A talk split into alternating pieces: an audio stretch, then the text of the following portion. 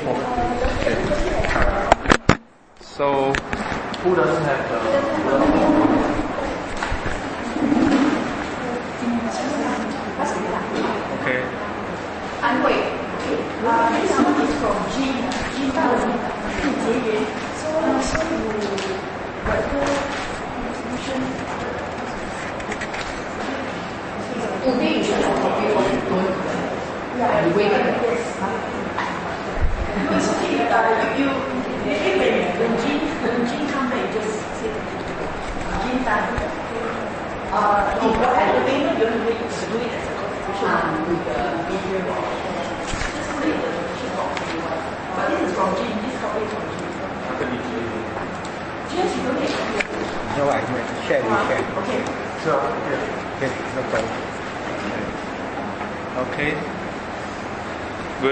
brothers and sisters. How are you today? Good. All right. So, is this the best format? Can you all hear me? Okay, we'll try this first. Uh, so, this is the first session for many of you. Uh, in fact, I think all of you, huh? Is there anyone who attended the previously? No. Yeah. So uh, this actually was initiated by Louis, uh, Vivian, and I think uh, Orange and Michelle. So uh, the uh, it, it it started off with getting this book from Sri Lanka. This is uh, the book in the Buddha's words by Bhikkhu Bodhi.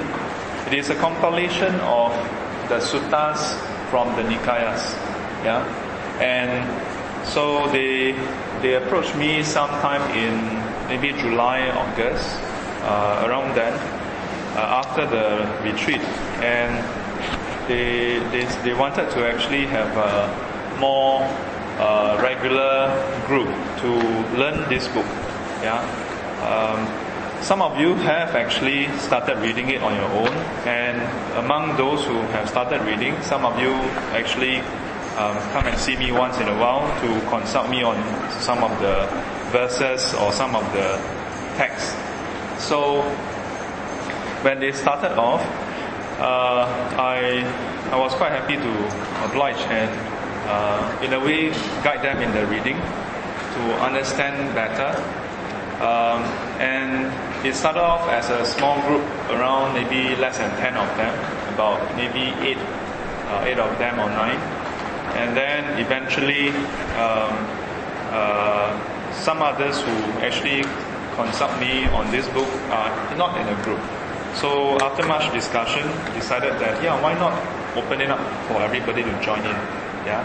Uh, uh, and, and that's why in the chat group I mentioned about how there must be some uh, expectations, uh, yeah, because the the, the uh, to to help people to learn, yeah. So this is totally on your own that you want to join in, um, and while this is the first lesson for our first session for all of you, uh, we have actually covered the earlier parts we are now at about page 52 or 53, thereabout.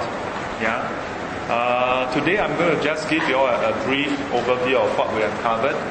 In the chat group, I have shared some links. Yeah. Uh, not all recordings are inside. Three more recordings are, are actually not uploaded yet. I have also mentioned about the podcast. It is a very convenient uh, way to listen to the recording because there are podcast apps where uh, it is a, uh, an audio player, so you don't have to fiddle with how to listen and all those things. Um, so what we did right at the start is that we we actually spent time going through the table of contents. Yeah, you'll be surprised what is required to go through the table of contents, and then we read through the foreword. Yeah, uh, this is my habit when I read the book, I read almost everything. Um, so we have gone through the forward, the preface, and from the forward and preface, there's actually a lot of um, interesting uh, insight and information about Buddhism itself. Yeah. For example, Venerable Bhikkhu Bodhi mentioned about how um, uh, the, the comparison between the Theravadan lineage, which centers around the Pali teachings, the Pali canon, uh, as compared to the Mahayana lineages. Uh, but he, he being a, a, scholar, a translator, and a monk himself for many years, uh, decades, he, he takes a very uh, objective stand as far as the different lineages is concerned. And to me, that is very um, refreshing because the, the, the typical stand in Buddhism, if you are in Chinese Mahayana Buddhism, then it tends to be, oh, uh, Mahayana Buddhism is superior and Theravada is the inferior vehicle, the smaller vehicle, the uh, Hinayana. Whereas if you are in uh, Theravadan a bit more staunch, then the tendency is the mindset that is within the, the, some of these schools will be uh, Mahayana Buddhism is uh, somewhat a bit drifted off and uh, 大乘 faith also. Yeah, that Mahayana Buddhism is not said by the Buddha and so on. But when you look at the preface in this book and in other translations by Venerable Bhikkhu Bodhi, you'll find that he he don't take that kind of stand. Yeah. Uh, he looked at the different lineages, yeah, uh, and examined them as it is. From their own finding, uh, many times they would conclude that the if there's any dis- differences at all, it is uh, because of circumstances rather than a difference in the, the principle within these lineages. I'm going to leave it to you all to read through the uh, forward and preface. You can listen to the recordings also, where I would have um, covered, yeah, um, and we we spent quite a few lessons going through them. so feel free to read through them. Uh, if you look at page 14 and 15, uh, XIV and XV, then there's a list of abbreviation key to pronunciation of Pali. The abbreviation is useful and so it's right at the, at the start, right at the front, yeah, after the preface, after the preface. List of abbreviations. So um, I, I, will just go through this briefly. Uh, if you read a novel, you usually don't have this kind of things. Yeah. Uh, if you read, let's say, a Buddhist text, um, many Buddhist texts will not have this also. Why? Because um, not because those texts are not useful, but because those texts, uh, those texts that are not so technical, will not need to have abbreviation and all these things. But Venerable Bhikkhu Bodhi, among others, um, when they, uh, the books that he, he published are not his, are typically not his own writing, uh, but his translation of the Pali canon. Yeah, so uh, there are certain, certain, um, uh, in a way, technical knowledge that is helpful so typical abbreviation that is used, sometimes you will see me in class writing AN, NN and EN. Yeah, this is the standard abbreviation that is used in many of these uh, books. AN is Anguttara Nikaya, DN is Digha Nikaya, uh, SN is Samyutta Nikaya. Uh, um, this book, this book is a collection of sutras from the Nikayas. Yeah, Nikaya itself means collection. Yeah, a collection of what? Collection of the Buddha's teaching. Um, the Buddha, when he was alive, would have conversation with people. Yeah, people will come to see him, ask him questions, um, and then the the students, the disciples, will remember what he said. And even when he was alive, there were instances of the students, the disciples reciting these uh, teachings that were given. Uh, the formal collection, so to speak, occurred in the first council, three months after he passed away into Parinibbana. Yeah. So the first council conducted by Venerable Mahakashapa um, had 500 arahants with Venerable Ananda reciting the Sutta Pitaka and Venerable Upali reciting the Vinaya Pitaka, namely the discourses, uh, including all the teachings, plus the Vinaya, which is the training rules, the precepts. Yeah, uh, of course, training rules and precepts are also teachings, uh, but uh, the discourses are focused mainly on uh, the part which is non, not directly related to precepts. So uh, feel free to read through this this section as well. And along the way, if you have questions, um, just raise them. Uh, then we went through the detailed list of contents, which um, I sort of give them a bit of a overview summary. Uh, we, we took a few lessons to cover the table of contents. Yeah, uh, and it's really to give a flavor uh, of what's to come. Then we went through general introduction and the first chapter, which is the human condition. Yeah, the human condition. To give you a summary, and you can listen to the to it uh, later on. Uh, the human condition basically sets the stage of our present state. Yeah, uh, of how we are in samsara. What are the features of samsara? What are the features of being unenlightened versus being enlightened? Yeah. What are the tribulations we go through? And within that, a few different suttas are, are cited within this text. If you go through very briefly past the the introduction, yeah, there's an introduction also inside the human condition. Then you come to page 26, which is the actual text for the human condition, old age, illness, and death. You will find that there, there is the subheader, then a set of text. This set of text is from the sutta itself. Yeah, so as you go through the whole book, it is basically paragraphs after paragraphs of this, uh, pre prefixed by the introduction. So the don't, don't take the introduction as something you know like in some books introduction is a lot of fluff and you can just skip them. Uh, the introduction set the stage of what this whole section is about. So good to read that. Uh, we have gone through that before. And for each of the section, at the end of it, if you follow me, page 26, at the end of section 1, you have SN3 colon 3. Yeah? So SN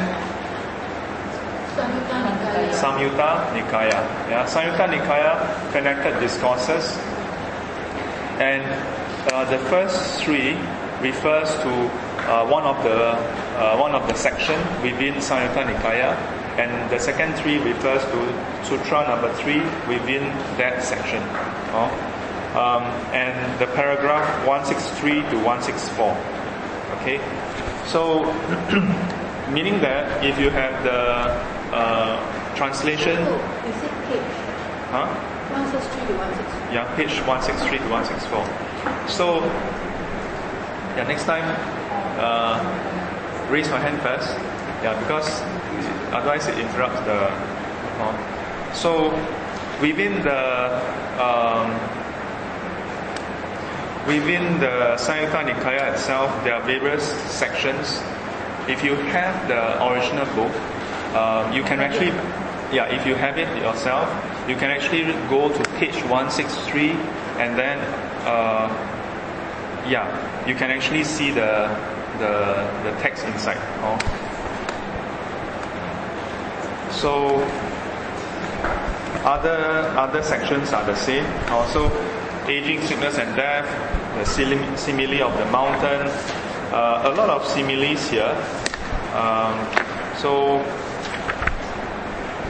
has any of you read up on chapter 1? Who has read up on chapter 1? Uh, okay, so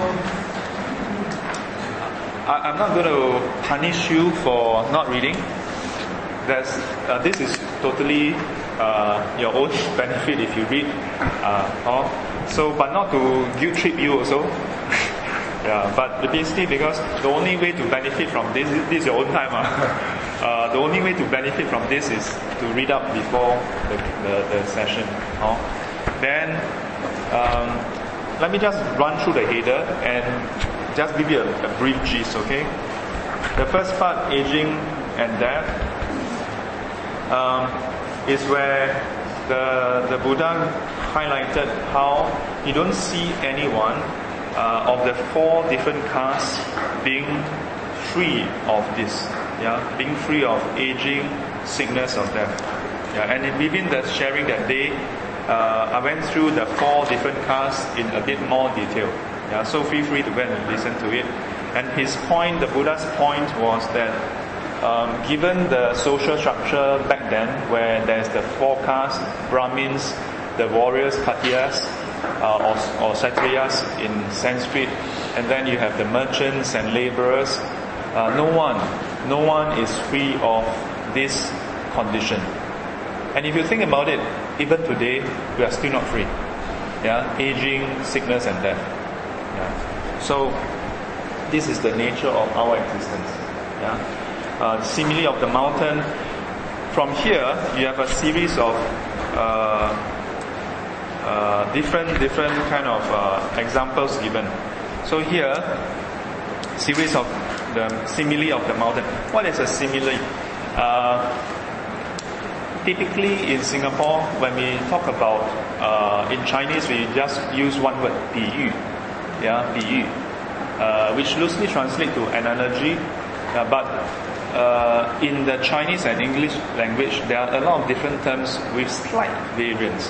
So there's analogy, metaphor, parable, and simile. Yeah, uh, they are all uh, different ways to explain something. Yeah, or different ways to explain something. A parable is always where there is a, a, a bit of a storyline involved.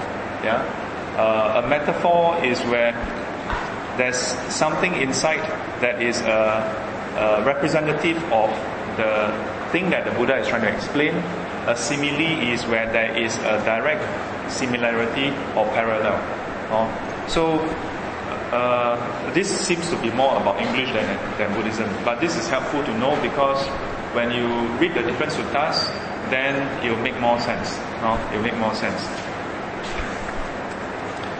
The divine messengers three divine messengers, and in this sutta, very, very visceral description about this young man who, after uh, uh, passing away and then meets the, the King Yama or Lord Yama in some translation, and then is questioned whether he has done any good, and he says he has not done any good.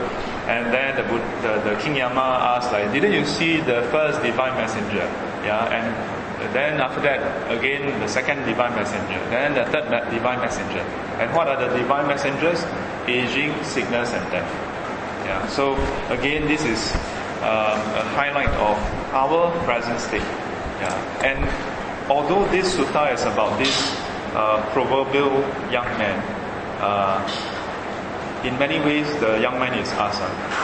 Yeah. This this sutra is really about us, not about somebody else. Yeah. So um, it is about okay, while we may not be uh, old yet, or sick yet, or dead yet, yeah, but when we see this happening to others, do we reflect and consider it can happen to us? And in many ways, the Buddha, if you recall the Buddha's uh, uh, life, he saw the the four sides, isn't it? The first three is none other than the divine messengers, or divine messengers. And on page 31, tribulation of, uh, of unreflective living, the dart of painful feeling. So this is a comparison between unenlightened versus enlightened one. Yeah. Uh, how unenlightened beings, after being shot the first arrow or the first dart, would shoot themselves with the second one. Yeah. Uh, when they encounter uh, painful feelings, then they grieve, they, they have sorrow and so on, they lament and so on. Yeah. All that mental responses, that is optional. Yeah, but being unenlightened, we do not reflect that that, that the painful feeling is actually uh, temporary, yeah, and impermanent. And as a result, we respond so strongly. Yeah. So this sutra don't just talk about painful feeling, it talks about uh, painful, pleasant and neither painful nor pleasant. Uh, so take a look. Vicissitudes of life, then I shared about. So this is about the Ba Feng. In Chinese culture, we have this uh, idiom, Ba Feng Chui Bu Dong. Then,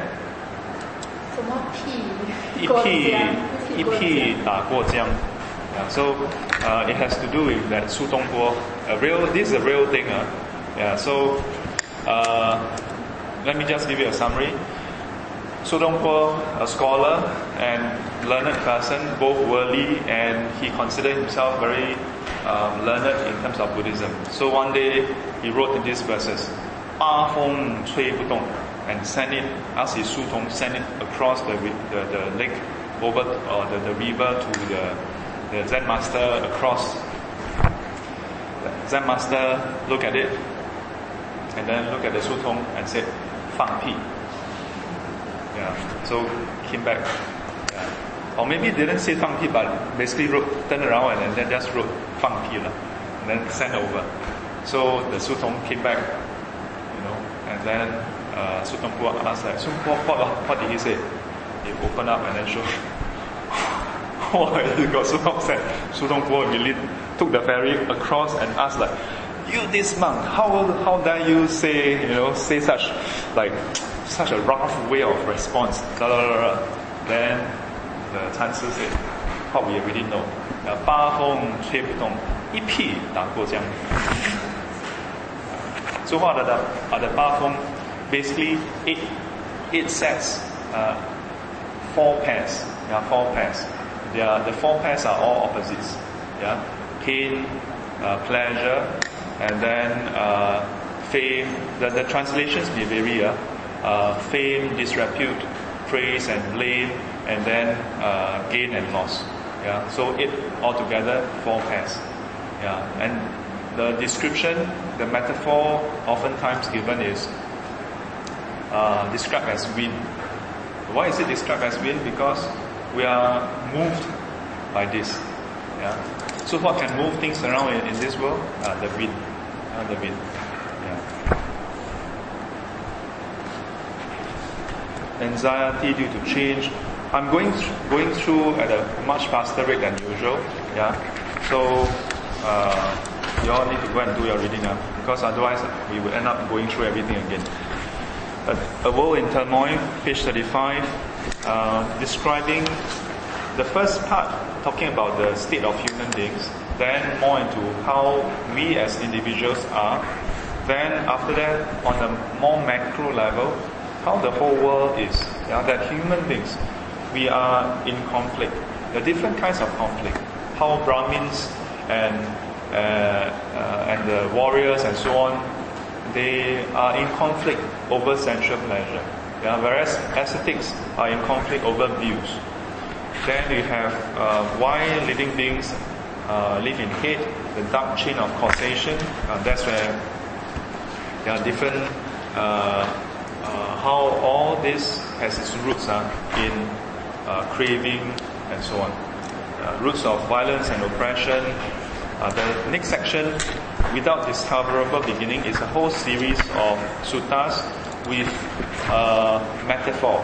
Yeah, metaphor describing how this, how we have been going through samsara for so long, yeah, so long that, and without a discoverable beginning. And throughout the whole past, how many lessons, uh, I keep highlighting one, one very crucial point. There are many people who, as much as they can be Buddhist for decades, and they can do, uh, attend Fa Hui after Fa Hui and all those things, uh, but they may still have wrong views. Yeah? In many classes I highlighted that in Buddhism there is no beginning. no beginning. And what, what is the implication of that? And why do we say that? Yeah, because for the Buddha, he observed, he went try to see where does our suffering start. He find that there's no start, no, there's no no beginning. Each each time there is the arising of a being, there must, there must have been conditions for it for that being to arise. Yeah, and what are the conditions? A past state yeah, that drive and conditions this new arising of a being. And how about that previous one? There must have been a previous one also. For the Buddha, it is not a conjecture. He observed directly. Yeah. For for many others, or many many of us, it is uh, we can understand it through reasoning. Yeah, we can understand it through reasoning. Yeah. So the point is that then we cannot say that uh, actually all religion are the same. We cannot say that because most religion assert that there is a beginning. There was one day I, I shared this with a, a devotee. I said uh, the devotee basically had this mindset.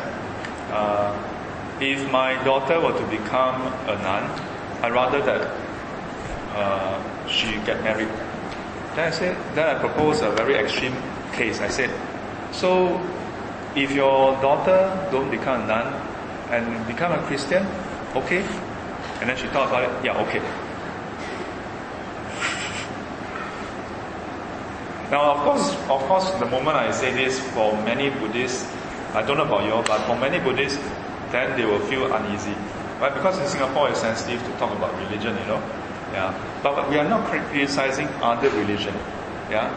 I'm just stating as a fact that religions are different. Yeah. But some religions have commonalities, like in Buddhism and many other religions, we talk about love. We talk about being compassionate. True. Yeah, but the basis for that is different. Yeah, the basis for that is different. One fundamental difference is that in almost all religion, the world is created by what they, they deem as the supreme God. In Buddhism, no. There's no such a concept. Yeah? Uh, and it's not just in one obscure teachings that it says so. Throughout the, the, the, the sutras, the Buddha keep highlighting, he, he don't see anybody who actually is able to do that. He don't see anyone who created the world. Yeah. Driven by our own karma. Yeah? We go through samsara rounds after rounds. So this is something that I time again um, highlight. Uh, similarly, up to the next section, without discoverable beginning, uh, a whole series of different uh, simile. There are implications as well. The implication is if we know that we have been going through so many rounds, then it should be enough for us to be sick and tired of this not simply as a theological or, or uh, matter of principle difference, you know, uh, but the implication, the implication. And the implication is if we can accept and um, conclude that, yeah, we have been going through so many rounds, then you have the, the implication is, in which case then why are we still so eager to pursue it one more time? Why are we so eager to do it one more time? In part because we can't remember. So everything seems to be fresh. And that's why for kids, wow, very excited, you know. But as we grow older, uh, we, we, we are a bit more jaded. Ah, yeah, New Year, nothing much. huh? yeah, but New Year, nothing much. Uh, but life in general, maybe we may still have a lot of uh, unspoken uh, wish and you know unfulfilled perhaps. So this whole series is really about uh, a reflection on, hey, if we have indeed gone through so many rounds, yeah, then what's the big deal? What's the big deal? Uh, I'll leave you all to read through. Okay.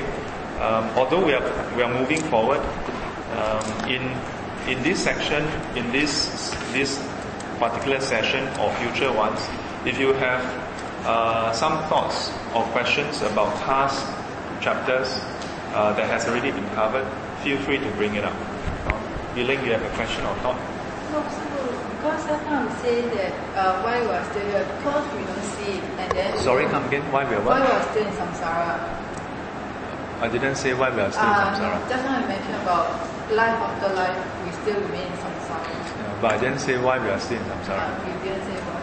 Uh, It's because that we don't see it and we don't rebel away. Okay. The so the bringer of light. The first chapter, the human condition, is about uh, primarily about us unenlightened beings. The bringer of light uh, is about the Buddha, uh, about the Buddha. So, in contrast with the Buddha, uh, we are unenlightened. We don't see things as they are. Uh, but the Buddha uh, is otherwise. So, in the introduction, then uh, Venerable Bhikkhu Bodhi highlighted uh, two seemingly opposing um, uh, image of the Buddha. One where he is uh, very human, yeah, where he was born and then uh, grew up as a prince, and after seeing the three sights, had revulsion, seeing the fourth sight, decides to set forth to find a solution. Yeah, then through humanly possible effort, he attained enlightenment. Uh, this is ju- juxtaposed with uh, the other image of the Buddha, where he is more than human. He's supra-human, supraman, if you will. Yeah, where there is a larger cosmic picture. Yeah, about him being a bodhisattva even before he was born. Yeah. Now the interesting thing is, then Venerable Bhikkhu Bodhi highlighted that these two views, uh, the first image of the Buddha is what is more commonly found in Theravada Buddhism. The second one is more commonly found in Mahayana Buddhism. But he suggests that perhaps the two together give us a more complete view of the Buddha. And he highlighted in the introduction about how, uh, as we go through the text, we may uh, be influenced by our own cultural uh, perception, our own uh, uh, background, yeah, that colors how we look at the text. So, uh, as we go through, we may want to reflect on that. Yeah. Um, let's just go through to page 50. So one person. So this is from Anguttara Nikaya. Anguttara Nikaya is yet another set of the collection. Earlier on, most of the sutras were from Samyutta Nikaya. Samyutta, Samyutta Nikaya, Samyutta, uh, means connected. Yeah, so uh, the Buddha gave many teachings. Some are related, some are not so related. Of course, they are all Dhamma, but when they uh, when they compiled the teachings, initially it was just a matter of, hey, let's just remember as much as we can. But later on, in order to facilitate recitation, then they grouped the text. Uh, that grouping didn't happen instantly, yeah. Uh, but over the centuries, it happened. Oh. So the the grouping of Samyutta Nikaya uh, is based on the topics. So hence the term connected. In Chinese, it is known by two names, Xiang Ying Ahan or Zha Ahan. Why Zha? Because there are various topics. Zha is not a bad term, uh, it just means mixed topic. Yeah? Uh, Xiang Ying. Xiang Ying means connected or resonating. So things that are, are alike, they resonate. uh, they are linked. Then, but typically when we talk about the four Nikayas, uh, in the Theravadan tradition, Pali Canon, there are five. Yeah? Digha Nikaya, Majjhima Nikaya, Samyutta Nikaya, Ang, Anguttara Nikaya, and Khuddaka Nikaya. Yeah, so the last one, Khuddaka Nikaya, is actually uh, an, an older uh, or a, a later collection. Yeah, in the Chinese Tri- Tripitaka, we only see Si Ahan, the first four. Yeah. Uh, it doesn't mean that the, the sutra inside the fifth one disappeared. Yeah, but what most scholars and those who are into the teachings would agree is that uh, the the collecting of all the texts into Nikaya number five, Khuddaka Nikaya, which literally means small text, uh, came later. So when Xuanzang Dashi, Jiumoluoshi Dashi, and all the different masters brought the teachings over and translated, that didn't happen yet. So for example, Dhammapada, which is a very prominent uh, set of texts today, uh, uh, for Dhammapada itself, it is known as Fa Ju Jing, which is literally Dhammapada. Uh, but it exists by itself uh, and not under a certain Nikaya. So this, this grouping came later. If you look at the various of these uh, citations, most of them come from the first four, although one or two may come from the later one. Yeah, uh, I'll just go through briefly. The first one, Digha Nikaya, literally means long discourses or, or the long collections. And by that, by virtue of that, is basically because there were some teachings that were longer than others. So when they were doing recitations, uh, there are those who are very good at reciting long things. But you want to ask them to recite many different things, they can't. So they group them into uh, a set of sutras that are all long. Yeah. So they just recite the long ones. Yeah. So that is called the long discourses. Um, then the second one are those that is of middle length, Majjhima. Yeah, Nikaya is middle length discourses.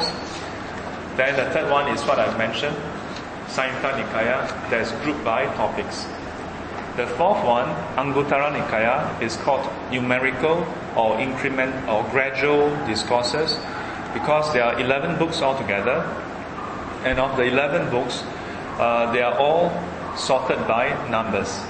So like book 1 would have everything connected to suttas that has the word number 1. Uh, so in many suttas, the Buddha will say, there's one person, there's one thing in this world, there's one, one, oh, what? Yeah, so they group everything together. Uh, for example, there's one sutta which I have shared numerously, uh, uh, Sutta on gratitude. That's in book 2, where the Buddha says there are two persons in this world, uh, one who knows gratitude, the other one who do not.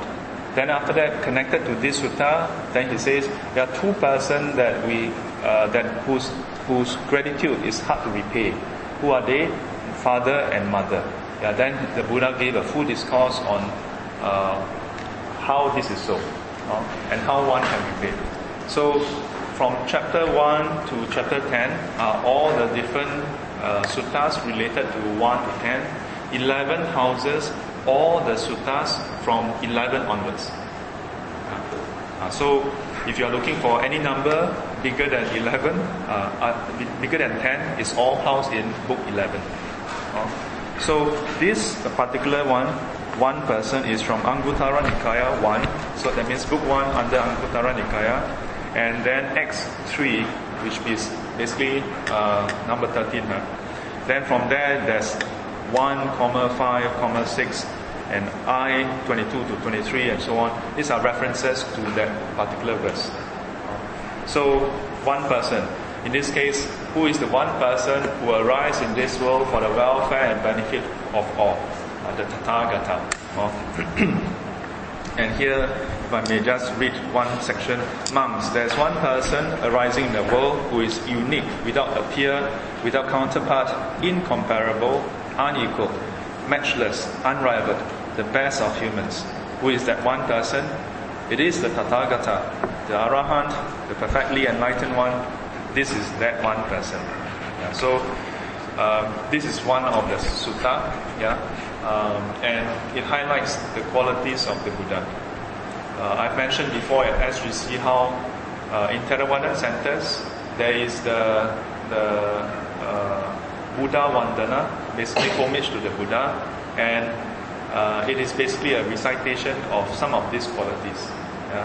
Uh, a similar set of quali- of these names are found in the Chinese Mahayana tradition under past Pafo, uh, Ru La Yin Gong and so on.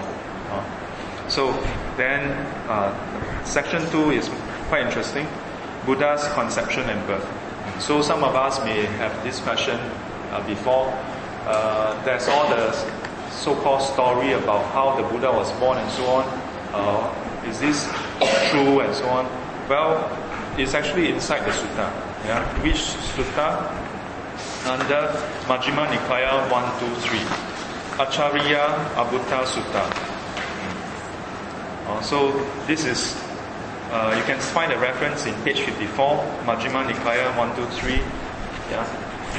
So here it entails entails the whole process of how the Buddha, before he was even born, yeah, as a as a bodhisattva, yeah, as a bodhisattva. uh, how he, as a bodhisattva, he descend onto the mother's womb, and then uh, after that, when he was born, how he takes seven steps and so on. I've mentioned before about my own uh, mindset or attitude towards this description here. Uh, do you all know the, the description? How many of you are familiar with the description of the Buddha's birth? Only 2%. The rest? What? What? Luckily, Walk the, seven steps with the flower. uh, what else? Um, the mother standing and then Uh, well, luckily our government never give your test. Ah. oh, fail, cannot be Buddhist, free thinker. okay, um, why don't we do this? Yeah, let's. So the other thing I do for the for the uh, weekly class is I'll get individuals to read through. Yeah, I will read through usually the first first one or two paragraph. Then we'll go through the table, and everybody will get to read. And if there's any uh, areas that I feel that I need to explain, I will then explain. Okay, so uh, page 50, the Buddha's conception and birth. Thus have I heard. On one occasion, the Blessed One was living at Savatthi in Jeta's Grove, Anathapindika's park. So, um, why do the sutta start with Thus have I heard? Because that is what Venerable Ananda said when he was reciting at the first council. Yeah, they would uh, they would all listen to him uh, recite what was spoken by the Buddha. Yeah, uh, how some people may say, but how do we know that he remembered correctly? But he is praised by the Buddha as having perfect memory. Yeah, uh, and part of the eight conditions that he gave the Buddha before he accepted being the Buddha's attendant was that whatever teaching that was said in his absence must be repeated by the Buddha to him. Yeah. Can you imagine if you are Venerable Ananda was requested by the Buddha himself to be his attendant. Now, can you imagine if, the, if a Buddha come to see you and say, "Hey, Christina, be my attendant," and then you think, "Can," but eight conditions. But Venerable Ananda actually set forth this, yeah, and one of them was that everything that was taught in his absence must be repeated to him by the Buddha. Yeah. So, um, even then, we may sometimes have a question: Is it possible that the, that Venerable Ananda actually managed to remember everything? Well, I'll tell you. Today in Myanmar, there are still those who are known as Tripitaka Master or Tipitaka Master, if you will, in Pali. Yeah. How do how do we know that they can actually remember so much? Well, to be conferred, to be uh, given the title Tipitaka Master, they must be able to recite the Vinaya Pitaka, Sutta Pitaka, and Abhidhamma Pitaka. Yeah, and they go for each each of these as a test, uh, and there'll be a panel of other uh, of these masters, and they will test them. Yeah, so pretty rigorous. Uh, besides Myanmar, I know that uh, a previous Chinese master, Yin Shun Dao Shi, uh, he is reputed to have given teachings in this way. And people, uh, when students come to see him and ask him questions, after listening to the question, he will reply to them, telling them, you'll find the answer in the Da Zheng Zhang, in the Tripitaka, under this section. Uh, and if you refer to don't know Long Zhang or which Zhang is under page what, and on the left side, the last three, how many verses, that is the answer. Yeah. He is reputed to have been able to do that. Yeah. Uh, I, I myself, I learned under my teacher, and while he, he, I haven't seen him being asked on all the whole Tripitaka, and he don't claim to have read through all Tripitaka, but oftentimes when students ask him some, just ask him, uh, this verse, is it correct? There was once it was quite comical. One person recited a set of verses and then asked him, and then he, he, he sort of chuckled and said, this is from uh, Hua Yan Jing, uh, but you recited the last part wrong. uh, why? Because uh, I think was sorry, Fa Hua Jing. Yeah, then he said that in the past he he memorized Fa Hua Jing. Yeah, so uh, at least we can say that uh, there are those who are able to recite by memory uh, uh, a few sutras. It is possible. Yeah. Uh, so the question is, yes, some of us cannot even recite Sutra. okay, uh, but compared to us, there are those who can recite a much longer sutra. In which case, then compared to them, is it possible that there are those who can recite all the sutras? Yeah, it's possible. And if we go by that, uh, this is why uh, almost all the sutras would have the opening verse, Thus have I heard. But not all the sutras are recited by Venerable Ananda. Why? Because as I mentioned earlier, in Khuddaka Nikaya, in Khuddaka Nikaya, the collection came later, and there's one particular one, uh, a few. Uh, one of them is called Itivuttaka. And Itivuttaka literally means uh, uh, I have heard it this way. Yeah, so it's different from uh, what Venerable Ananda said, I heard. Evam Etam. Uh, the, and the reason is because the person who recited this set of texts is actually a chambermaid in the palace. So there was this queen who wanted to listen to the teachings, but because of his her status, was not convenient to regularly visit the monks. So he, she sent her chambermaid to see the monks and then listen to the teachings, remember the teachings, and then repeat it to her. Yeah. So after the passing of the Buddha, and at a later stage, this chambermaid is said to have went to the monks and said, by the way, I have remembered some suttas, and this is what was said. Yeah. So, and that his her opening became the, the title of the collection that she gave. Uh, so not so you must know that not all the sutras start with I heard. Yeah. Yes. So, but all the sutra is spoken by Buddha, right? No, not all suttas are spoken by the Buddha. Not all. There are many suttas where the Buddha is involved only right at the end. In what sense? There are many suttas, and I'm talking. I'm not talking about Mahayana sutras. I'm talking about Pali canon. In the Pali canon, you'll find quite a few suttas where the main persons involved are actually the disciples of the Buddha. Some other uh, individuals would consult uh, his disciple, such as Venerable Sariputra, Venerable Maha, uh, Mahakaccana, Venerable Mahamoggallana, and so on. Yeah, different, different individuals. They would have a discussion, and then later on, one of them, sometimes Venerable Ananda, would consult the Buddha about what was said. And the Buddha would then reply saying, if you had asked the Tathagata, the Tathagata would have said exactly the same thing. But not always. Uh. Sometimes the Buddha would say, uh, that is correct. But on top of that, uh, then he expound further. So not everything within the sutra is simply about the Buddha's talking, talking, talking. Yeah? For one, uh, almost a, a majority of the sutras start off with a question. Start off with someone asking a question. Which is why whenever I hear people uh, asking me, is it okay to ask a question? Yeah. Of course it's okay. Yeah, because this is how we have all the teachings. Yeah, almost all the teachings are, are started because of the questions. Yeah.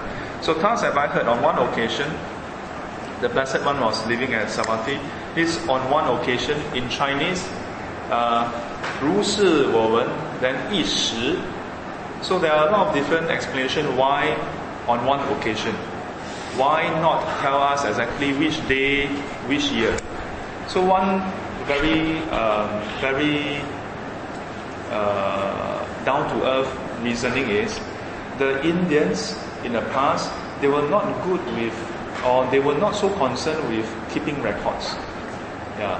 If you look at the Visuddhimagga, the path of purification, in the preface itself, it mentions about how Visuddhimagga itself was was uh, used by the Indian uh, to as a reference to dig down which empire started when and which empire ended when.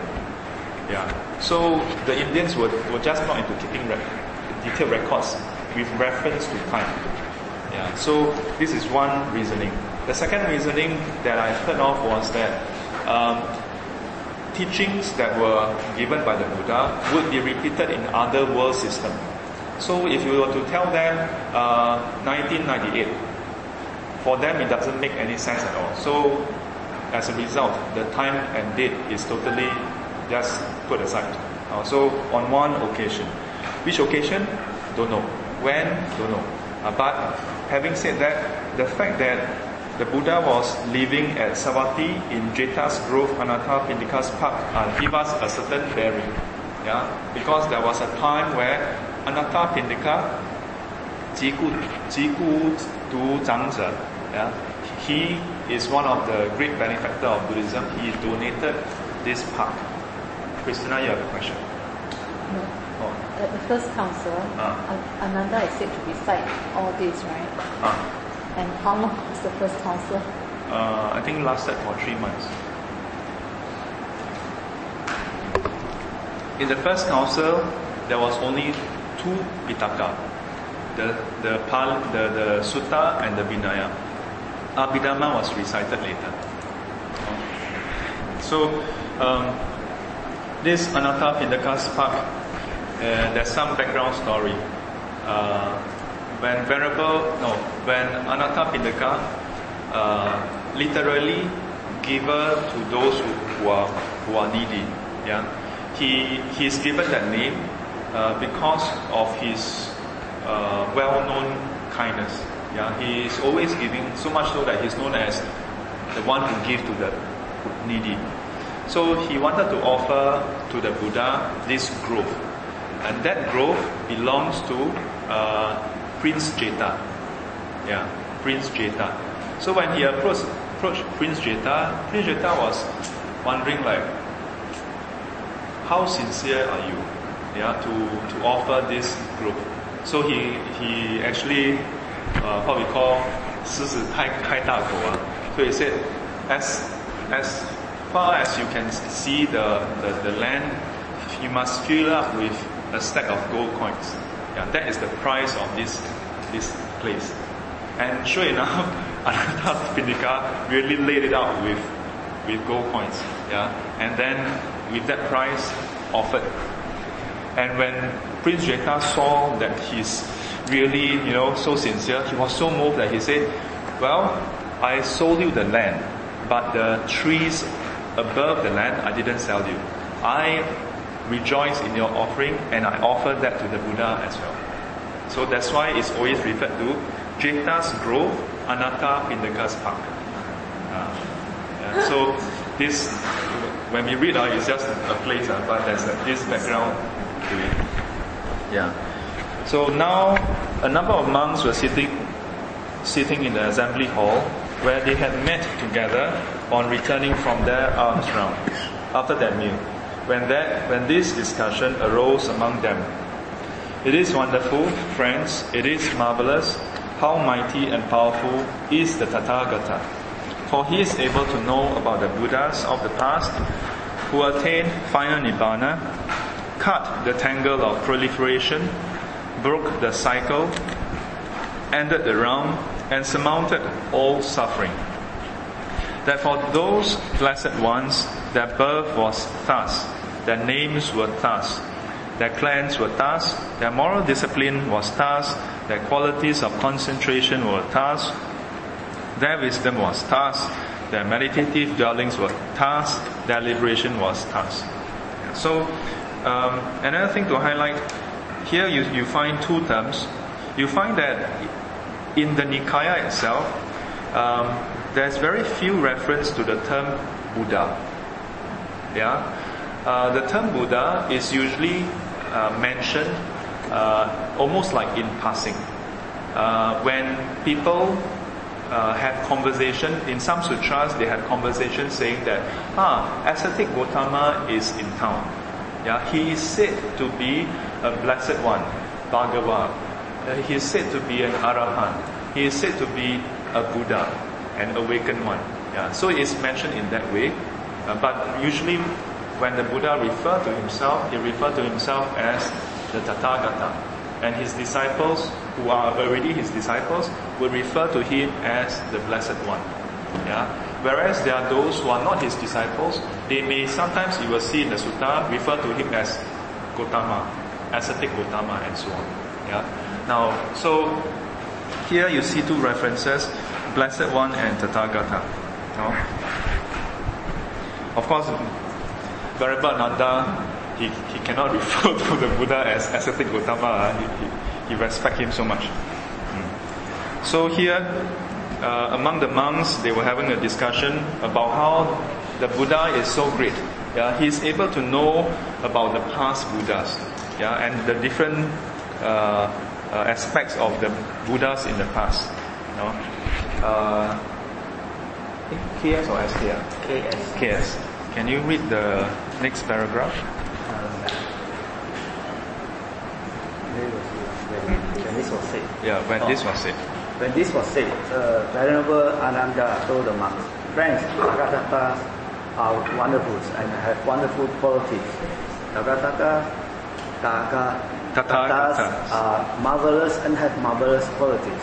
However, their discussion was disrupted. Was interrupted. interrupted. For the blessed one rose from the meditation when it was evening, went to the assembly hall and sat down on a seat on a seat made ready. When he addressed the monks, asked, Monks, for what discussion are you sitting together here now? And what was your discussion that was interrupted? Thank you. Mm. So, uh, this sets the stage for the start of this sutta. Uh, in a few other suttas, uh, this would also happen, where the monks are having discussion, and the Buddha would come in, and then the Buddha would ask, uh, "What was the discussion?" Before I interrupted. Uh, this itself may come across as just a record of what happened, uh, but there are those who then ask the question: Isn't the Buddha supposed to know everything? why does he still need to ask? So there are two different school of thoughts. One is that even though the Buddha would know, if he want to know, uh, he would follow the normal convention. He wouldn't just use his ability for no good reason. The other one is that the Buddha is not the way we think he is, knowing everything all the time. But he only use his ability to know things as and when is needed. So in such cases, there was really no particular reason for him to go and go and observe people's mind or whatever. So he just used the simplest tool possible. Just come here and say, so how were you all discussing? That's simpler than going to jhana and then doing all that. Uh, so there are different school of thoughts. And if you remember the introduction, the the two different school of thoughts or image of the Buddha. One where he's uh, in a way more down to earth, human. Yeah, the other one where he's supra-human. Yeah, so like similarly here, yeah, the fact that he asked, yeah, what was the discussion, can be seen from these two angles as well. Yeah. Uh, Christina, Here, Venerable Sir, we were sitting in the assembly hall where we had met together on returning from our alms round. After our meal, when this discussion arose among us, it was wonderful, friends. It is marvelous. Their liberation was thus. When this was said, Venerable Sir, the Venerable Ananda said to us, Friends, Tathagata are wonderful and have wonderful qualities. Tathagata are marvelous and have marvelous quality. This was our discussion, Venerable Sir. That was interrupted when the Blessed One arrived. Thank you. Mm, So over here in the middle of the paragraph, you see a dot dot dot. Yeah, that is what we call abridging. Yeah, yeah abridging, meaning that instead of listing down the whole text, uh, they just put an ellipse, yeah, dot dot dot, and um, the sometimes if it's from another sutta, they will indicate that as as in this other sutta and paragraph. Here, where is this from? This is from the previous paragraph, paragraph 2. Yeah, so if you read, it is wonderful, friends, it is marvelous. Then dot dot dot, eh, where, where, where is this from? Yeah, so if you read in page 50, it is wonderful, yeah, uh, line 3, the last part of line 3, paragraph 2. It is wonderful, friends, it is marvelous. How mighty and powerful. Uh, so the dot dot dot is an is a shortening of this whole paragraph instead of including everything in again. Yeah, there are a few reasons why abridging is done. Uh, for one, it cut down on the size of the of the book. For two, um, when there's a lot of repetition throughout the, the whole book, uh, this abridging helps readers not to have to plow through uh, the same text again and again, which will cause most readers to like just switch off, you know. Yeah. Uh, but when I, uh, for myself, when I read through some of the text, uh, especially when it is uh, regarding the teachings, it is also helpful, although they have done the abridging, for us to open up the abridging and read through everything as it was uh, said by the Buddha. Yeah. I mean, if you consider, if you were to just then dot dot dot, then what you will remember is there's a dot dot dot then. Whereas if you read through the whole thing, then now you have two sets of memory of that same text. Yeah. And in many sutras, the abridging is where a certain structure is applied on the five aggregates. Yeah. And throughout all the sutras, this is always found. Yeah. Now, in the Chinese Mahayana Sutra, in particular, Xin Jing, uh,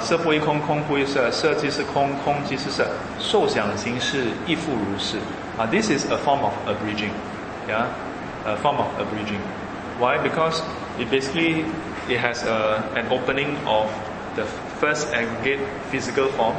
Then, without going through the same thing, it just says this applies to feelings, perception, mental formations, and consciousness. Together, five aggregates. In other words, when you really reflect on Heart Sutra, then you should be reflecting 色不异空，空不异色，色即是空，空即是色。And also 色受即是空，空受 受即是空，空即是受，受不异空，空不异受。You know, yeah. And not simply on 色 not simply on form, but the same principle must apply to all four as well. So um, here there's this abridging. huh? So when you read on your own, you may want to note that and expand uh, when you can. Yeah. Yes. is always right at the beginning or Huh? like you see the dot dot right? How Yeah. do we know where to look? Does- Well, here you It's see. always the same paragraph, is it? Huh?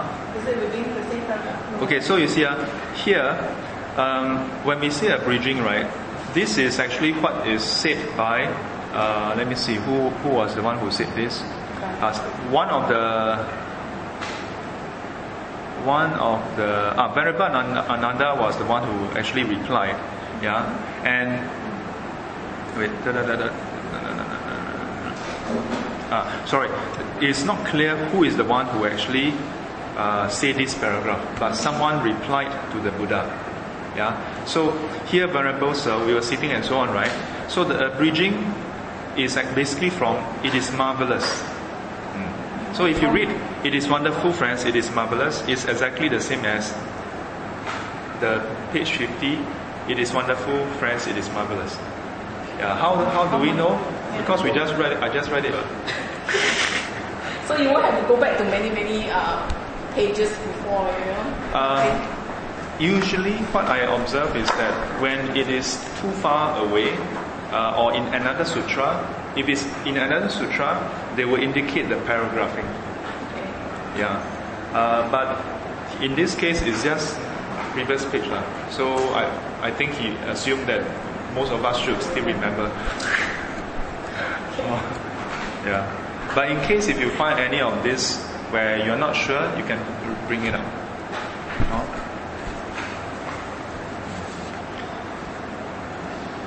Okay, any other thoughts or questions? If not, uh, any? Then the blessed one the, The blessed, the blessed, the blessed one. the blessed one addressed the venerable Ananda. The being so Ananda explained more fully the Tathagata, wonderful and marvelous qualities. Yeah. If I may just pause for a while, you note you notice that this the, this word Tathagata is actually an, a, a Pali word. So uh, English has no uh, what do you call that? Um, there's no those epithets, uh, whatever.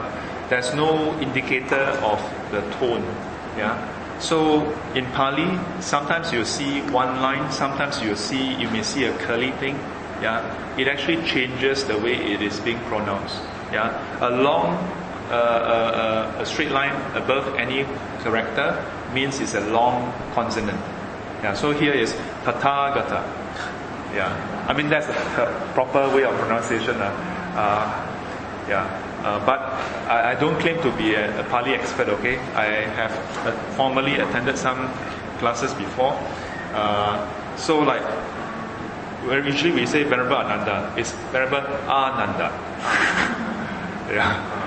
Uh, there was one one monk who was really called Venerable Ananda, and then when we say, then someone introduced and said, no, no, no, no, not Ananda.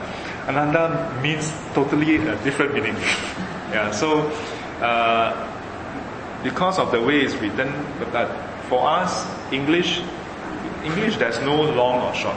Yeah, uh, in some cases there is actually, yeah, but there is usually no such a thing as uh, a difference in meaning between long and short. Yeah, so.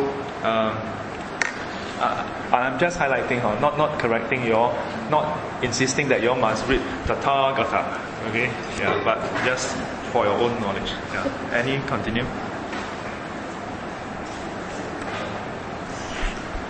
I heard. I heard and then this venerable sir, on the best one who lives mindful and clearly comprehending anattas, bodhisattva appear in Tusita heaven. That mindful and clearly comprehending the bodhisattva appear in the Tusita heaven. This I remember as a wonderful and marvelous quality of the one. Okay, thank you. So this is the uh, this is where after the Buddha heard uh, the discussion, then he further asked Venerable Ananda, so what else? What else uh, is known about the Tathagata or the Buddha's marvelous and wonderful, uh, wonderful and marvelous qualities? So this is the first one about how the the Buddha before he attained enlightenment, he was a Bodhisattva. Yeah. Uh, here you notice that it is spelled as Bodhisatta. Yeah. Is Pali. Bodhisattva is Sanskrit. Yeah. So they are cousin languages. Uh, the interesting thing about Pali is that it is a spoken dialect. So there's no. If you ever hear someone say, "Do you uh, that he he write Pali?" means he don't really know Pali. Yeah, Pali is a spoken language. There's no written script. There are no written script. Yeah, so typically those who learn Pali in the very uh, traditional or strict sense, uh, then they probably will have learned uh, Sanskrit or Sinhalese. Uh, depending on where they are from, they may learn different script to learn Pali. For us Singaporeans, we will learn it as the Romanized form of Pali. Yeah, Romanized why? Because A, B, C, D is Roman letters. Yeah, Roman uh, letters. Uh, so, uh, what else? So here, that the Bodhisattva, referring to the Buddha before he even was born as the prince, was clear and mindful. Yeah, mindful and clear, concrete, clearly comprehending. That means it was not uh, like most other uh, sentient beings. Uh, uh, in this text and in other texts, there's references to how unenlightened sentient beings uh, enter into the womb confused, yeah, unclear. Then in the womb, unclear. Come out, still unclear. Go to next slide, also unclear. Yeah. Uh, but for the Buddha, when he was a Bodhisattva, yeah, he was mindful and clearly comprehending. The Bodhisattva appeared in the Tusita heaven. Yeah. Uh, this is the first quality of the Buddha. That is wonderful and marvelous. Yes. Uh, so uh, this is actually uh, five, not fifteen. Yeah, five. It is the the the one seems like one uh, is a closing quote.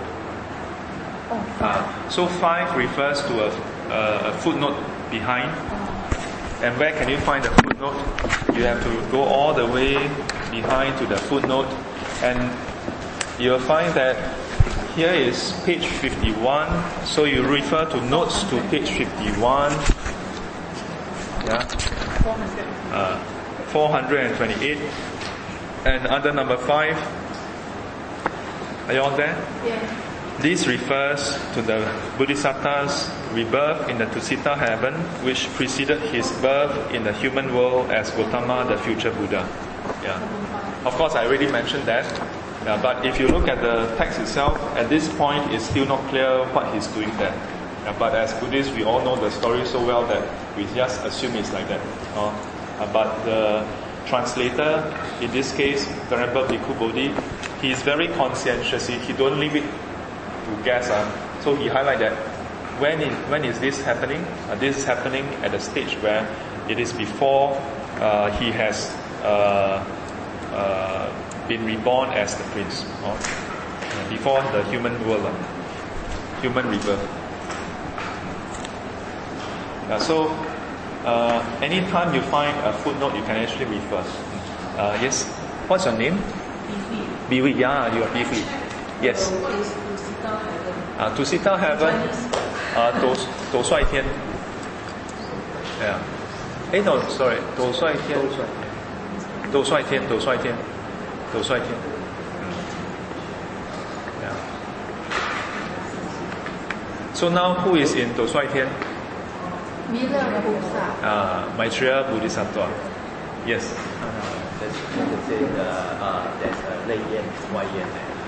斗率, so Tushita heaven is inside the sensual desire realm. Yeah. It's still within the sensual desire realm. Yeah. Uh, in the three three spheres, 欲界、色界、无色界 is under 欲界, 欲界天. So within this sensual desire realm, there's many different levels, uh, and one whole chunk is heaven. And within the heavenly realm, within the sensual desire realm, there are multiple layers. One of them is this Tushita heaven. So, there's mentioned elsewhere about how uh, the Doushuai Neiyuan and Wai Yuan. Uh, so the example I sometimes give is it's like going to Geylang, you know. Uh, make sure you go into the right place of Geylang.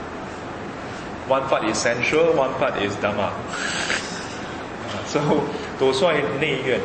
Uh, so when, if you want to be reborn in the Doushuai Tian to learn directly from Maitreya Buddha, can. Yeah, there's this Farman also. But you must make sure that you include Neiyuan. Yeah. But uh, how do you go into Neiyuan? Then you must connect with the Dharma. If you don't connect the Dharma, you have the merits to go to the heaven, you don't want to go in also. Yeah? Just like now in Singapore,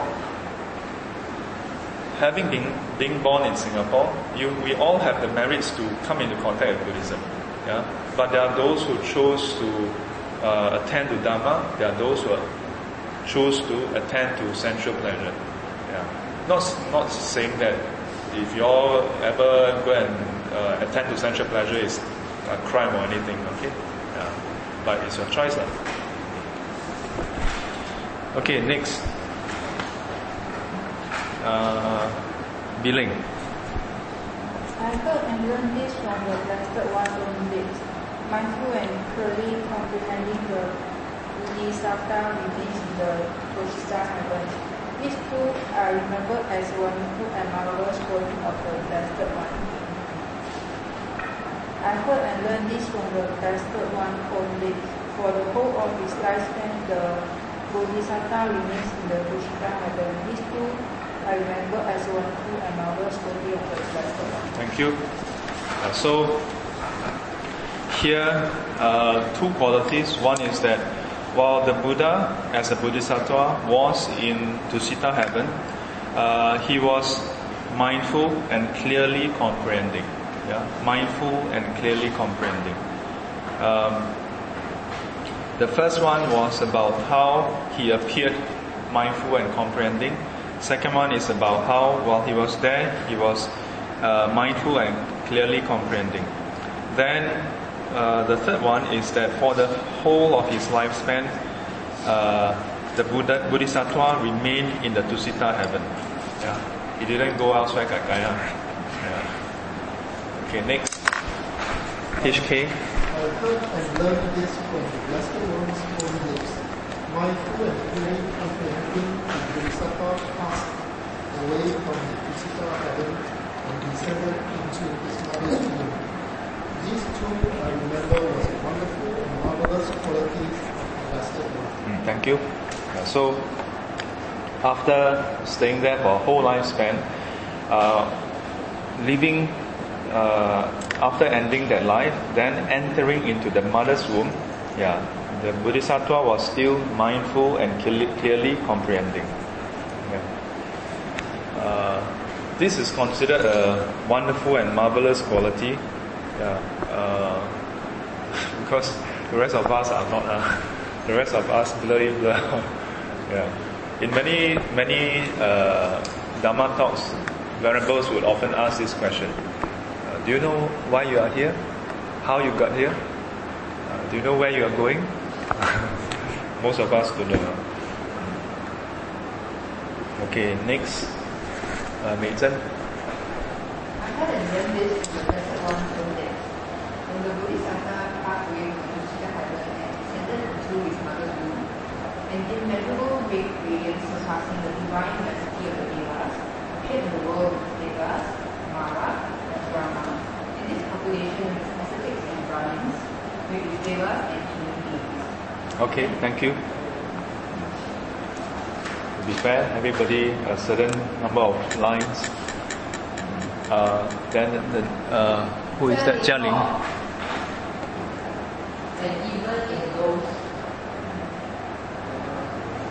Even in abysmal world. abysmal world, intervals of greatness in being and utter darkness, where the moon and the sun, mighty and powerful as they are, cannot make their light prevail. There too an immeasurable radiance, surpassing the divine majesty of the devas appeared. And the beings reborn, let perceive each other by their light. So indeed, there are also other beings reborn here. Okay, thank you. Uh, next. And ten thousand fold world should quake and tremble. And again an immeasurable great radiance surpassing the living body, majesty of the Buddha's in the world. These two are remembered as a wonderful and marvelous quality of the Blessed One. Thank you. So this whole paragraph, paragraph 7, describes um, what happens when uh, the, Bud- the Bodhisattva passed away from the Tusita heaven and descended into his mother's womb. Uh, what happens? An in, immeasurable great radiance passing the divine majesty of the de- devas appeared in the world. Now this part here, in the world with its devas, Brahma and Brahma, in this population with its ascetics and Brahmins, with its devas and human beings, this is quite a standard description that you'll find in various sutra. Yeah, where the Buddha will mention uh, into this world with its devas, Mara and Brahma and so on and so forth. Yeah, this is quite a standard um, description. And then, and even in those abysmal world, uh, from the highest, where the heavenly beings to the lower realms, in other words. Uh, now, so throughout, it is said that then there's all this um, this radiance that was emitted, yeah. Uh, and when they perceive each other, and the wait, and the beings reborn there perceive each other by that light. So indeed, there are also other beings reborn here. So there are some places where it is so uh, in the lower realms where it's complete darkness, in other words. And because of that radiance, that ah, oh, there are other beings around. Yeah, uh, this is something which is quite unimaginable for us. How is it possible? Yeah. Uh, in in other sutras, then there's more description about such states of existence. But here, the, the, the key thing is that this, his birth itself is impactful. Uh, it's impactful. Uh, Poland?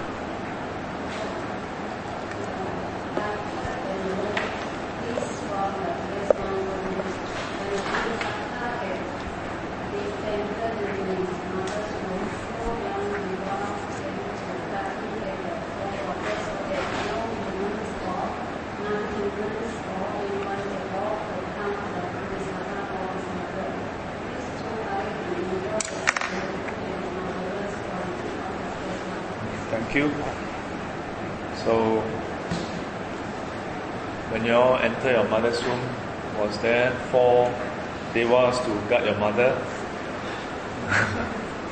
Nowadays have ah, your akong, ama, and then your the, your father and the maid.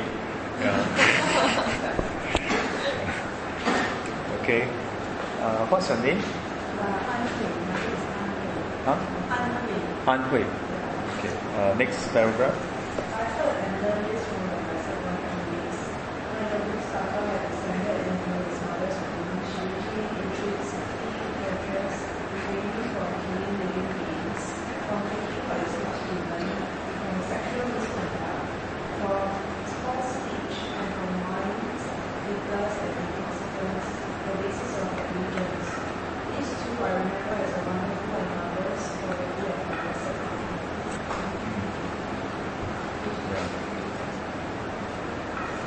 So, uh, this is quite interesting, isn't it? Yeah? This is a very direct reference to how the child can actually affect the mother. Yeah? That because of the Buddha descending into the mother's womb, then she became intrinsically virtuous.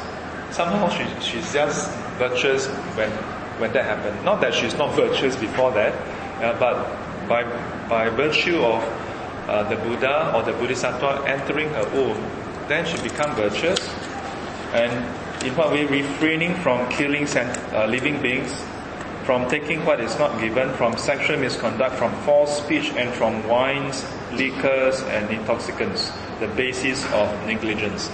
And this is basically the five precepts, isn't it? Yeah. Uh,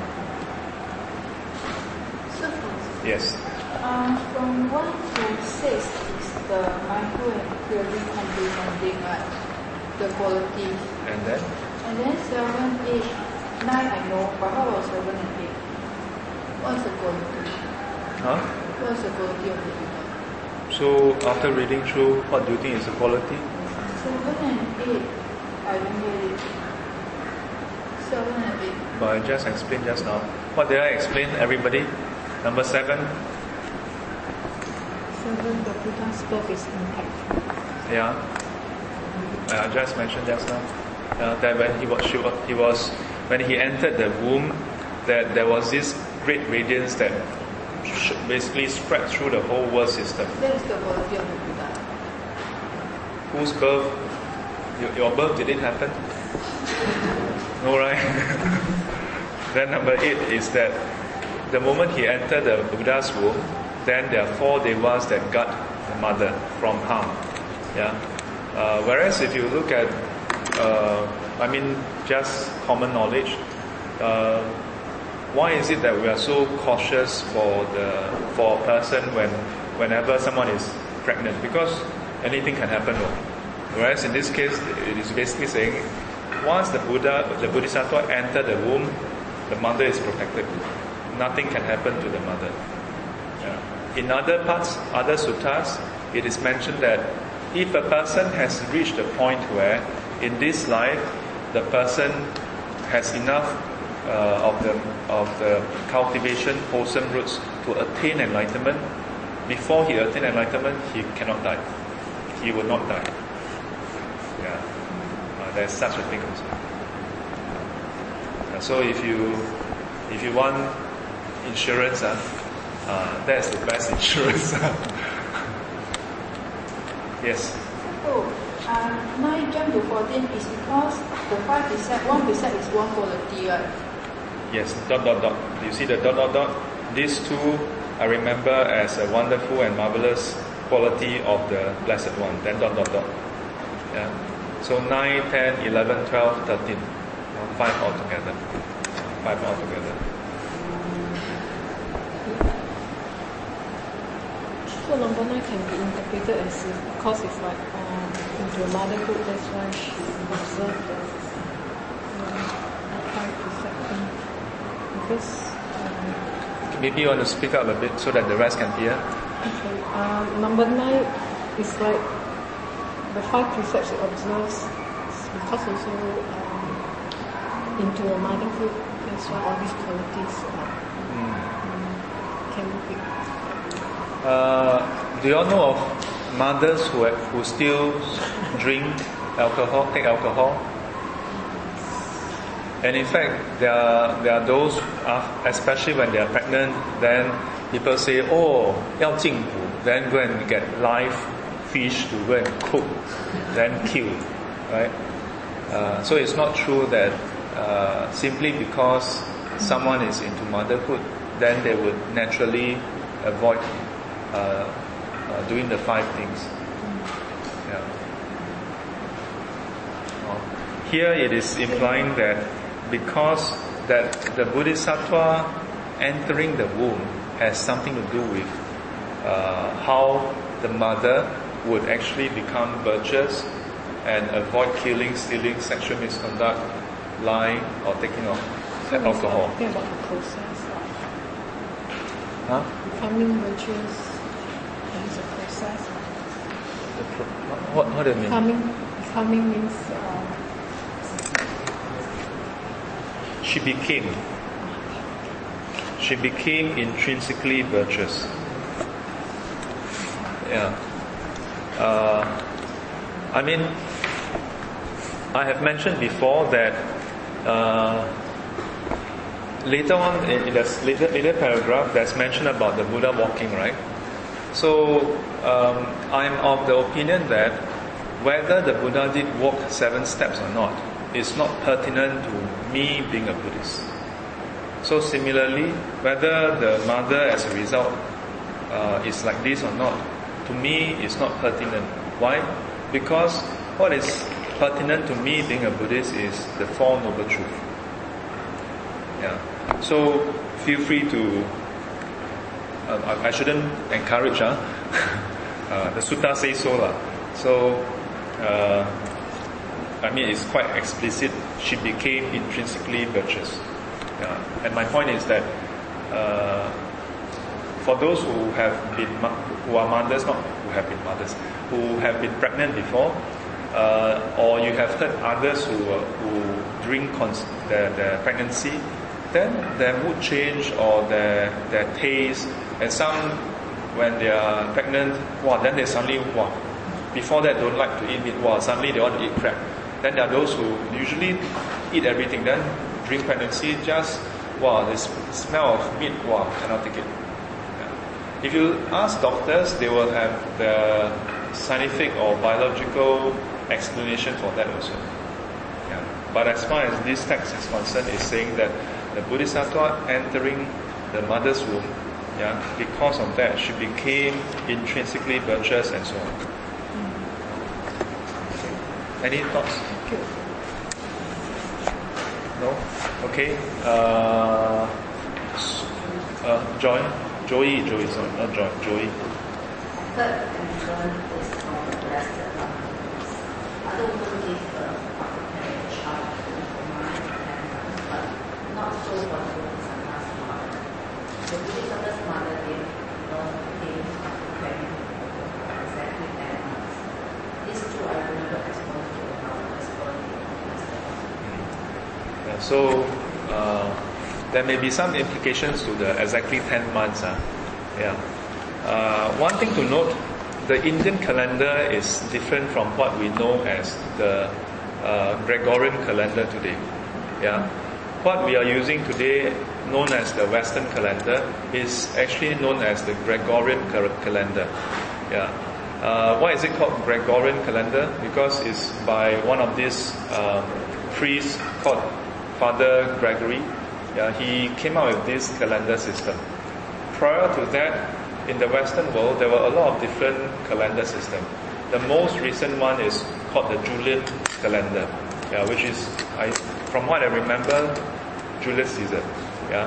So, um, we Chinese until today, we still have our lunar calendar or the agriculture calendar, Nongli. Yeah. Uh, so, uh, in India, they had their own calendar system as well, which is still in use today, yeah, but for their own, uh, usually Hindu uh, observances. Uh, the, the one references to the number of days in a year that I have seen in the sutta is where the Buddha mentioned about how in the heavenly being, uh, heavenly realm, uh, 12 months make a year with 30 days each. Yeah, so that's the only reference. But that means then he's talking about 360 days. Yeah. Uh, is it possible? Yeah, it's possible because today we observe 365.25 something something, which is why every four years we add one year, one day, and then every how many, don't know how long we add one more day. Yeah. Uh, so um, the whole idea of our calendar is actually quite a recent thing. Uh, so here when the Buddhas talk about uh, not nine or ten months but exactly ten months, you must know that it is not what we think of as ten months today. Yeah. In fact, today if you talk about ten months or nine months, it depends on when you are conceived. Uh. Yeah, because you uh, every month they have I mean the calendar we are using today have different number of days. Yeah. If you go by what I mentioned about what is seen in the sutta, then it's 30 days each. That means exactly 300 days of con- uh, conception. Uh, Susan? Nancy. Huh? Oh, Nancy, sorry. Sorry. Other women gave birth seated or lying down and not so the Bodhisattva's mother. Birth. These two I remember as a wonderful quality of the. Mm. Thank you. So it is said that the, the Buddha's mother, who is the Buddha's mother? Queen Maya. Yeah, Queen Maya. Uh, and it is said that it was en route when the, the mother was going back to the to the uh, going back to the her family uh, to deliver, then stopped by Lumbini Park, yeah, and between two sal trees, and then it was said that he was standing and resting. Then she gave birth to the Buddha. Yeah, so this is uh, described here. Uh, Doreen, uh, Doreen Ong, right? Uh, you are Ong? Go. Go. Okay. Well, somehow two sit side by side, out to confuse people. right?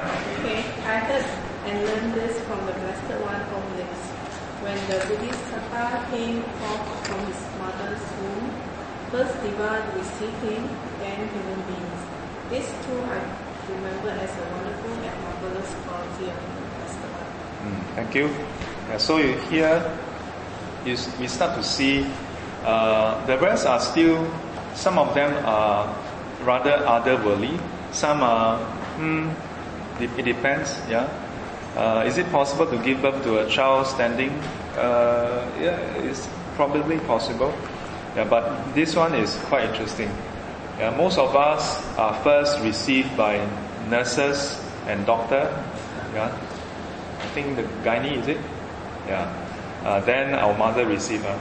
Yeah. So here, first by the deva, then by human beings. Any of you received by devas? GS? No, no. Mary? no. Uh? Okay. So. hmm. Okay, Doreen Ong finished. Doreen go. I heard and learned this from the Blessed One's own lips. When the Bodhisattva came forth from his mother's womb, he did not touch the earth. The four young devas received him and set him, for, set him before his mother, saying, Rejoice, O Queen, a son of great power has been born to you. These two I remember as a wonderful and marvelous quality of the Blessed One. Thank you. So, uh, not just received by human, uh, by, by devas, but the devas actually spoke to the mother. Rejoice, O queen, a son of great power has been born to you. Yeah. Uh, Mary? And learned this from the Blessed One owns lips. When the Bodhisattva came forth from his mother womb, he came forth Unsullied? unsullied and streamed by water, human's blood, or any kind of impur- Impurity. impurity, clean and unsullied. Unsullied? unsullied. Good. Continue. Uh, okay. And GS, continue. Suppose there were a gem placed on the fine cloth, then the gem would not smear the cloth, or the cloth the, the gem. Why is why is that? Because of purity of both. So when the Bodhisattva came forth, he came forth clean and unsullied. This too I remember as a wonderful and marvelous quality of the Blessed One. Thank you. So this is a description of how when the Buddha came forth, if you watch some of the uh, movies or TV series now, uh, when they uh, show the baby being born, then come out, wow, got all kinds of things, uh, blood and all kinds of. I think I've never seen a real childbirth. Oh, actually, I have uh, on YouTube. Yeah, nowadays you can see anything on YouTube, uh, uh, and it's really quite gory. Yeah, so here it says that, wow, he came forth unsullied, unsmeared. Yeah, that means uh, sullied means become dirty. So he, he didn't become dirty from all all that. Unsmeared, that means it's not covered.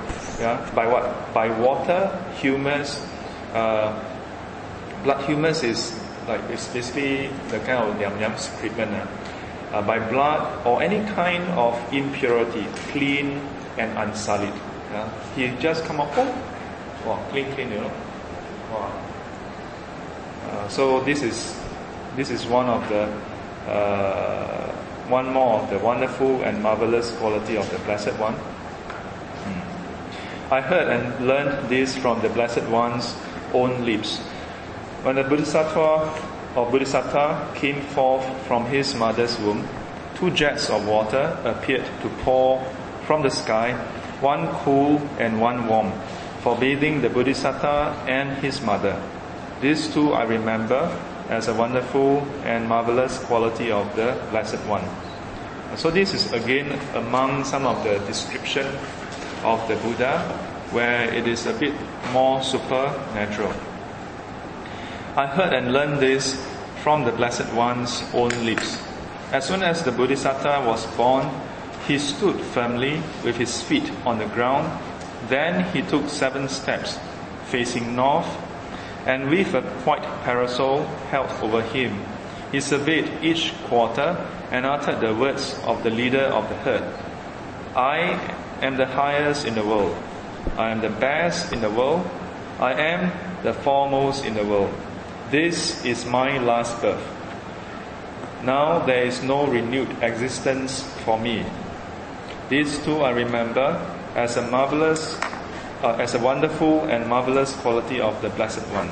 So, all these years when we hear uh, or we watch even in the movie of the little Buddha, you know, being born and then walking, uh, actually, it actually comes from this sutta. Yeah. Uh, as much as is in this sutta, this is from Majjhima Nikaya 123. Uh, there are scholars, there are monks who who have some question mark about this also. Yeah. Uh, there are those who say that this is uh, a figurative description. Yeah. Part of it is true, yeah, as in factual. The other part is a bit figurative. Yeah. So, uh, let me see. Uh, what time is it now? Oh, already 9.30. Uh. Yeah. Uh, we're going to stop here, but I want you all to think about it. Uh, well, I already told you that uh, my stand uh, in other lessons, I've already shared my stand that uh, it is possible that this is true. As a Buddhist, I will say that yeah, it's possible. But what if it's not true? Yeah, if it's not true, does it change anything? I once was in, um, I was in, where was that? Uh, Lumbini Park. Yeah, this is at Lumbini Park. So I was at Lumbini Park, and if you go to Lumbini Park, there's this big white building with, um, and it is within a park. And then in the big white building, you'll find uh, like there's this there's this roundabout uh, wooden structure that was built, and there's a smaller structure inside, which is where the older remains of uh, some kind of like a temple was built over. And then if you walk around, there's one part that leads to the center. It looks like the excavation site of an archaeological finding. And in right in the center is basically a metal plate with a stub of a pillar, which is supposed to be one of the Asoka pillar. And that Asoka pillar is supposed to mark the place of the Buddha's birth. Uh, I went there twice, and when I went there, of course, all Buddhists going there will pay homage and be very, oh, this is where the Buddha was born, you know. Uh, but there was once I asked some students, I, I asked like, how do you know that it's this exact spot? What if it's not this exact spot? What if it's 50 cm away from it? What if it's 50 meters away? Does it matter? Then I ask them, when you celebrate your birthday, do you go back to KK hospital to, to celebrate your birthday? You don't, isn't it? In fact, I don't think your parents even remember the ward. Maybe they do, maybe they don't. Does it matter? Yeah. Uh, then you realize that the significance of the birth is not so much with that exact spot. Yeah. When we go there, we pay respect. It is not to that exact spot or that pillar, but that pillar is, in a way, a concrete proof, a, a substantial uh, historical evidence that there was a person who was born by this name, Siddhartha, and he is to become what we know as uh, Prince Siddhartha, who give up everything and walk in this very land that we also share. Yeah. And that is the whole point. Yeah. And perhaps even more importantly, not whether he walked seven steps, not whether to me lah. Okay, I leave it to you all to go and reflect. For me, it is not because he walked seven steps that I pay respect to him, that I choose to uh, make Buddhism my religion, that I take refuge in him. think about it. If tonight when you go home, you see on the internet, yeah, or you see, you know, Channel NewsAsia, there was a boy who was, or a girl for that matter, born and then somehow in the hospital suddenly a lot of bright lights and then the baby floated in the, in the mid-air and then, you know, everything. Yeah, and there was a voice that said, ah, uh, a, a, boy of great power has been born to you, uh, Madam Tan, or something, you know. Yeah, yeah, and everything was recorded down and posted on YouTube by the father because the, now this father would be there, you know? and what will happen after that? If let's say this child after being born and also go through, you know, uh, kindergarten and everything, and maybe it wasn't a bad person, yeah, study in uh, maybe NTU, yeah, then graduate, then have kids, and but that's it. He will just be the magical baby that floated in the sky. Would you then take refuge in such a person? There's no no reason. So to me, after much reflection, to me, whether any of this happened literally or not, will not change my conviction in Buddhism. Yeah, because it is not because not due to all this that I or I hope we take refuge in the Buddha, but for what he did after that. Especially the fact that he discovered an end to suffering and was able to share that the way to end suffering. For that, we take refuge in him. Uh, if there's no questions or thoughts to end this session, so we end in page 53. Is it page 53? No, page 51, uh, paragraph. No, sorry, page 53. Uh, page 53. Yeah. Um, paragraph 20, no, paragraph 20. Yeah, next week we'll come back and then continue from paragraph 21. Uh, for those, well, all of you are attending the first lesson, so do go and read up on chapter 1. And when you have finished reading chapter 1, then go and read the introduction of chapter 1 and chapter 2. Then when you finish even with that, then read the general introduction. Then when you finish with that, read the detailed contents. Yeah, over time, uh, over time. Uh, not not go and do over time, but over time you all do this. Huh? Uh, otherwise, as we proceed, we'll be covering new chapters. Yes. So will post the last two lessons? Uh, when I get it from Orange, who will be back only end of the uh, end of the month.